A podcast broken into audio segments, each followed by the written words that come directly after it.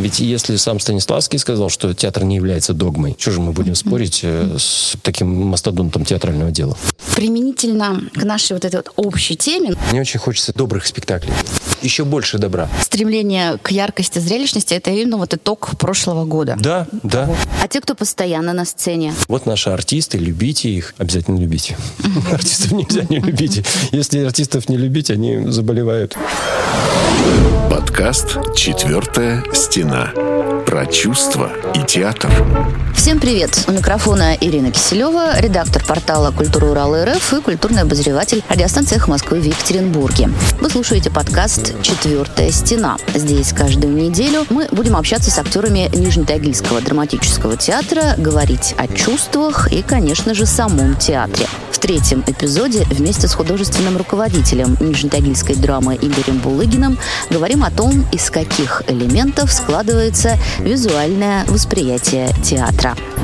Вначале попрошу вас представиться, рассказать о себе, городу и миру. Что вы считаете важным рассказать? Так уж случилось, что я родился в городе Нижний Тагил в далеком 1968 году. Явился я миру 29 ноября. В это время еще погода не мутировала, и она была такой, какая должна быть на Урале. Я родился в минус 35. В роддоме было холодно, поэтому с тех пор я не люблю холод. Потом учился, хотел всю жизнь стать хирургом, поэтому стал актером. Мой дед мечтал, чтобы я был военным и грезил, чтобы я ходил строем, поэтому я всегда ненавидел армию. То есть все строится на противоречиях. Я никогда не хотел бы стать художественным руководителем, поэтому им являюсь уже 11 лет. Как-то все так случается. Я никогда не собирался ставить спектакли, теперь у меня их больше 50 поставлено. В общем, э, жизнь всегда такая антитеза тому, чего ты хочешь. Вот я всегда боялся э, людей со званиями, потому что есть такая байка на театре, что как только человек получает звание, он перестает быть артистом. И когда я получил звание, я все боялся, что вот теперь я перестану быть артистом. Не перестал. Это байка или суеверие? Это суеверие, это, это зависть тому, у кого есть звание. Потому что те, у кого их нет, всегда говорят, а для чего звание это нужно? Действительно, для чего? У тебя же его нет. Подкаст «Четвертая стена». Давайте пойдем прямо, вот как театр с вешалки, ага. мы начнем прямо с фасада. Хорошо. У нас потрясающий фасад. Дело в том, что э, у каждого театра свое лицо. У нашего театра это все-таки красивый греческий анфас с этими замечательными фигурами, где наука и искусство стремятся к труду. И вот эти три фигуры, олицетворяющие, наверное, то, что видели э, в начале 50-х годов архитекторы, э, до сих пор служит нам. И, конечно, фасад откладывает большой отпечаток на репертуар театра, на политику театра, безусловно, потому что в театре с колоннами очень сложно делать андеграундный театр театр, построенный только на экспериментах и так далее. Хочется все-таки каких-то классических вещей. И поэтому, да, безусловно, лицо театра нашего — это колонны и греческий портик, говорит о том, что классики здесь больше. Но андеграунд все-таки пробивается. Да, конечно, безусловно, и без него нельзя. Нельзя же ограничивать творчество ни в чем. И с моей стороны было бы неправильно, как руководителя театра, о том, что, ну, ребят, у нас есть только сцена, и нигде больше мы ничего не делаем. Поэтому мы делаем и под сценой, и а, рядом со сценой, и в фойе, и в декоративном цехе, и так далее, и так далее. Спектакли. Обязательно спектакли, э, театральные действия, спектакли, э, все что угодно. А если вот появится вторая сцена, так сказать, малый зал, вот угу. тот, который... Вот это и есть сцена экспериментов. Несмотря на то, что, скорее всего, фасад тоже не будет являться там э, каким-то уж совсем неожиданным, потому что это нарушит архитектонику города, потому что туда, куда мы хотим поставить свою малую сцену, это тоже в центре города находится. Но при этом хотелось бы, чтобы появилась площадка, площадка, на которой можно было бы попробовать того, чего нельзя на большой сцене, и того, что невозможно сделать в фойе или в декоративном цехе нашего театра. Поэтому те спектакли, что появятся на малой сцене, а я верю в то, что она будет, а, это будут, конечно, спектакли, ну, скажем так, неожиданной. Экспериментальная? Вообще очень сложно в театре называть какой-либо спектакль экспериментальным. Как только у нас появляется новый спектакль, ну, скажем так, не совсем классический, нам говорят, вот, наконец-то театр попробовал экспериментировать. Когда я пришел в театр в 1993 году, в этот театр, здесь было много спектаклей экспериментов. И то есть за 30 лет э, театр постоянно экспериментирует. И сказать, что мы еще готовим новый эксперимент, нет, мы готовим просто другую форму. Вот, э, скорее всего, спектакли другой формы. Подкаст «Четвертая стена». Продолжим э, вот эту вот визуальную угу. составляющую, то, что видит зритель, который приходит угу. в театр еще даже до спектакля. Афиши, программки, билеты. В, в Нижнетагильском театре драмы они какие? Э, Было бы странно, если бы сказал плохие. Э, На самом деле, если мы говорим про афиши, вот еще пять лет назад афиши мне очень нравились, мне очень нравилось, как это они придуманы, как они сделаны, какой у них придуман, ну, скажем так, лук Ну, они этих же афиш. должны Абсолютно верно.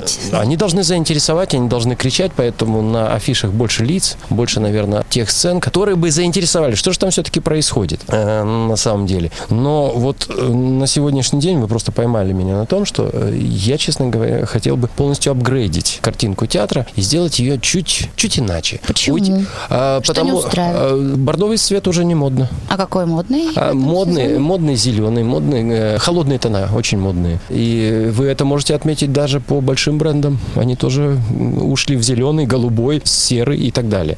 Это действительно так, восприятие другое. Э, А с Сейчас... чем это связано опять? А связано со многим, даже с пандемией связано. Потому что определенные цвета вызывают у нас определенную реакцию. Э, Даже, скажем, и ярко-красный цвет – это цвет опасности. Вишневый цвет – цвет э, депрессии и так далее, и так далее. И поэтому хочется, чтобы картинки стали светлее, чтобы надпись была другим шрифтом написана, более легким, более простым. Проще надо быть с людьми, они к вам потянутся.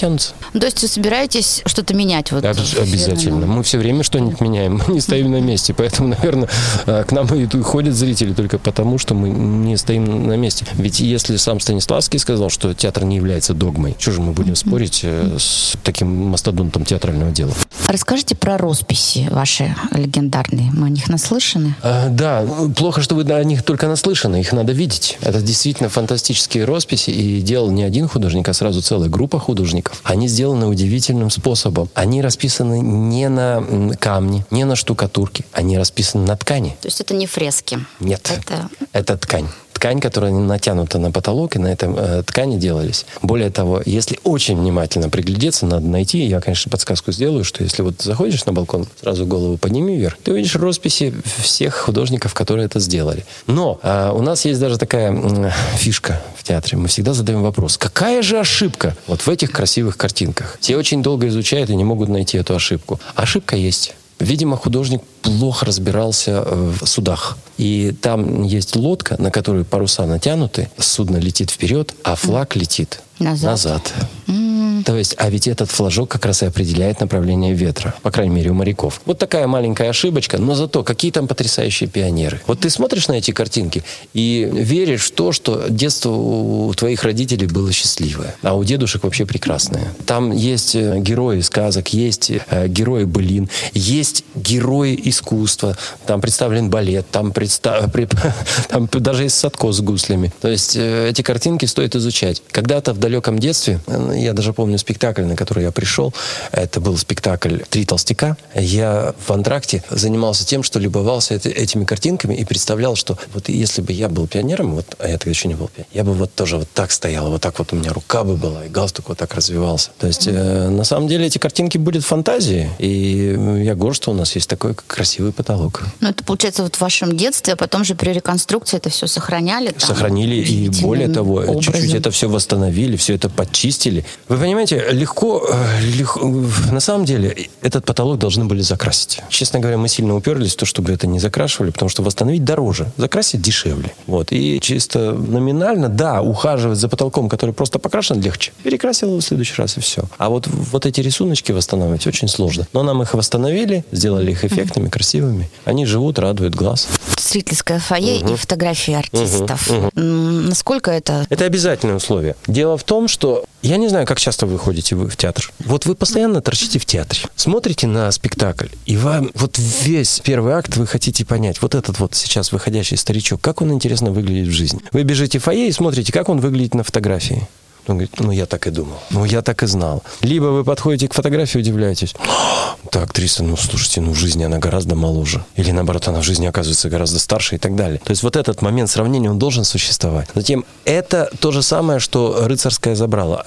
Если ты встречаешь врага, она должна быть опущена. Если ты встречаешь друга, ты его должен поднять. От этого и появился м, жест отдания чести. Так и мы отдаем честь э, зрителям, которые приходят, и мы показываем, мы вот такие. Вот наши артисты, любите их, обязательно любите.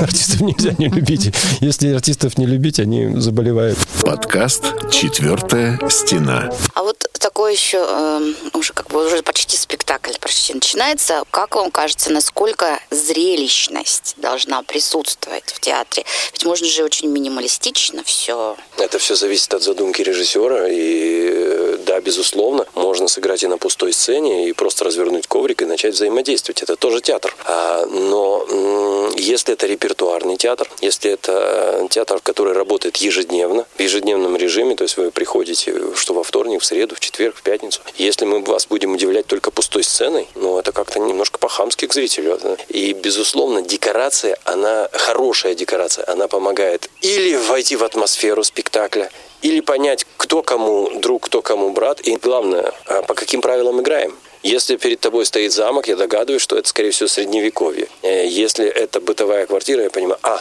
что-то пойдет из знакомого мне про моих соседей. Бывают спектакли, в которых художник переигрывает режиссера. Настолько точный визуальный ряд, настолько интересный визуальный ряд. У нас был спектакль э, «Маленькие трагедии», в котором последняя картина, последняя сцена заканчивалась тем, что огромное-огромное полотно «Тайной вечери» стаскивалось в дырку в сцене и превращалось в воронку и затягивало всех персонажей. Вот этот визуальный эффект настолько бил по зрителю, что они даже не помнили, что при этом еще читаются монологи. Никто не помнил эти монологи, но вот эта гибель всего человечества они видели. То есть э, точно э, сработано художником. И вот это очень сильно. Вы знаете, я буквально только что в московских театрах посмотрел сразу два спектакля, э, в которых декорация как раз являлась довеском к тому, что происходит на сцене. То есть она была вторична? Она вторична, да. И вот вторичная декорация проигрывает. Иногда даже жалко потратить деньги на эту декорацию, которая ну просто стоит, просто красиво. Я вообще не люблю просто красиво. Просто красивая женщина тоже плохо. Хорошо, если женщина женщина красивая, еще и умная, а еще и готовит хорошо. И вообще тогда она великолепна. Тогда она прекрасна, потому что некрасивых женщин не бывает. А сотрудники, которых не видно. Это золотой фонд театра. Это люди, которых я обожаю, которых я люблю, с которыми мне приходится очень много работать, и работаю с ними не меньше, чем с артистами. Потому что без хорошего звуковика, без хорошего осветителя, без великолепных монтировщиков, прекрасных парикмахеров, невероятно точных костюмеров, понимающих э, реквизиторов, э, просто не справиться. Э, они давно перестали перестали быть обслугой они такие же участники театрального процесса, как и артисты и режиссеры. Я понимаю, что можно всю сцену уделать э, надписями «артист не трожь чужой реквизит» и так далее, и так далее. Но когда ты точно знаешь, что ты э, протянешь сюда руку, а там окажется тот реквизит, который тебе нужен, это ценно, это невероятно. Вы знаете, я терпеть не мог. Я когда пришел в театр, я ненавидел монтировочный цех. Сейчас объясню. Почему?